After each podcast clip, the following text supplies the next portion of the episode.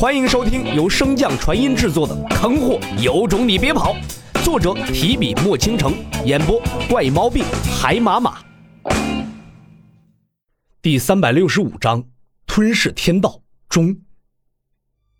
几乎是瞬间，天道元魂所表露出的力量便将洛尘的神识之力压制，随即开始吞噬洛尘的神识之力。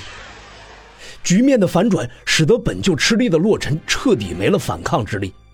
此时，无论是继续燃烧神石拼死一搏，还是暂停燃烧死命防守，其结局都是一样，不过是死的快慢的区别罢了。即便洛尘已经绞尽脑汁想要寻找破局的办法，但是对阵天道之力的精力极其稀少，再加上他对神石之力的掌控本就比较薄弱，所以洛尘一时间根本没有什么好办法。焦急之下，洛尘只能死马当活马医。将自己身体中的各种能量全部都调动了个遍，但是神识之力和元魂之力本就是极为特殊的存在，所以结局自然也不容乐观。与此同时，雷同那本就燃烧许久的神识终于开始出现了崩碎的迹象。元魂代表着一个修士最为核心的存在，甚至凌驾于本源之上。因为本源被破坏，也就是从此变作一个废人，再也无法修炼了而已。但是元魂的崩碎，却宣告着修士将会彻底消失在这片世界，任谁也无法相救。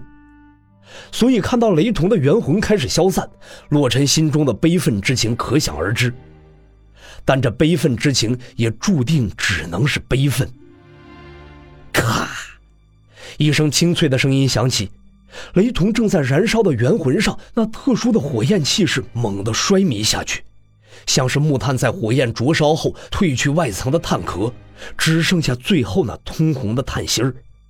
虽然炭芯儿的出现代表着木炭将由极致的温度开始下降，逐渐消亡，但是对于雷同来说，那能够维持片刻的极致便是他想要的结果。在声音响起的一刹那，雷同的元魂之力重新占据上风，洛尘的神识之力顿时被解放出来。洛尘丝毫不敢耽搁，连忙将自己的神识之力以最大功率燃烧，想要在雷同争取这短暂的安宁之下，将天道元魂彻底处决。但洛尘心中也十分明白，凭借现在的他根本无法做到。你尽管施为，我会为你补充力量。白虎的声音再次从洛尘心底响起，瞬间将洛尘的担忧和绝望扫空。白虎的力量他是知道的。既然他说可以做到，洛尘自然不会在这时候怀疑他。原本便发挥到极致的神识之火再次猛涨，随着洛尘一声惨嚎传出，无穷无尽的神识之力如同浩瀚的汪洋决堤一般，向着天道的元魂之力压迫而去。在这股强大的神识之力加持下，洛尘的吞噬速度更是大幅增加。仅短短片刻吸收的元魂之力，便已经超越了方才吸收半天的总和。殒命之危解除，洛尘终于松了一口气，这才有时间想要感谢白虎。但当他扭头向后望去时，瞳孔却猛地一缩。提供这份元魂之力的并非白虎，而是尚未彻底完成晋升的小脑斧。见到洛尘那不可思议的眼神，小脑斧已经离体的元魂微微一笑。主人不必伤心，此事因我而起，自然也应该因我而终。洛尘看着明明痛苦无比，却依旧强行挤出一个笑脸安慰他的小脑斧，顿时眼眶一红。此时说什么都是徒劳，洛尘唯一能做的便是借助这份力量，尽快将天道的元魂拿下。所以洛尘并未回答小脑斧的话。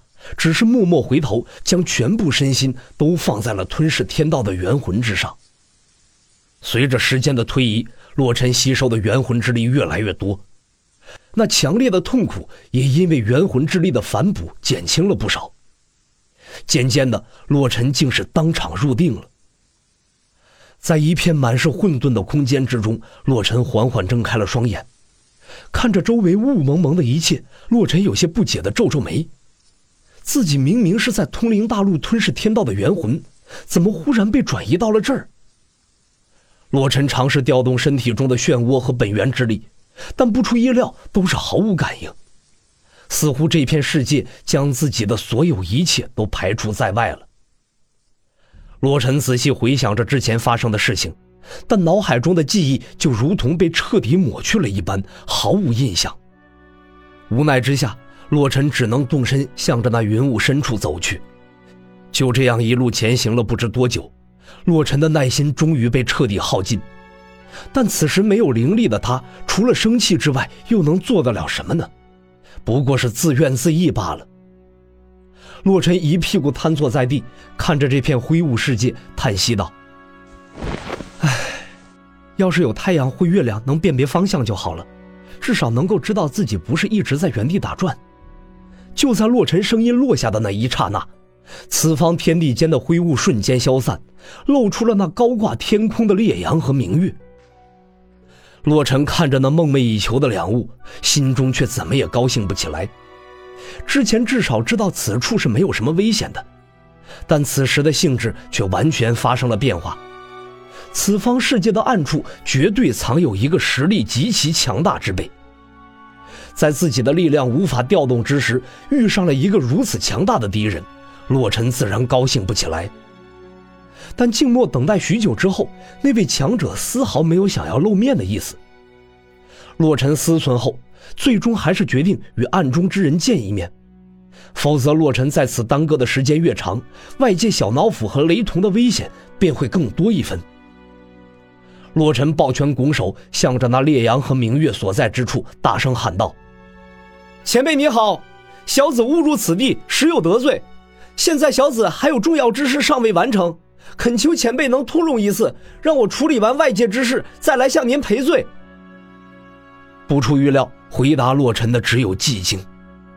多次尝试未果，洛尘眉头紧皱，缓缓抬头望向那烈阳和明月，低声道：“散。”随着声音落下，那诡异的日月同现的现象顿时消散不见，烈阳和明月所在之处重新被灰雾所笼罩。整个世界再次回归了原先的模样。洛尘伸出右掌，低喝道：“小脑斧！”不出预料，洛尘的右掌之上，一个和他心中所想一模一样的小脑斧顿时浮现而出，只不过相比真正的小脑斧，少了一丝灵气而已。洛尘看着手中虚幻的小脑斧，双眸中顿时闪过一抹金光，终于出现了。本集播讲完毕，感谢您的收听。如果喜欢，可以点击订阅哦，关注本账号还有更多好听的内容。还不快动动你的手指头！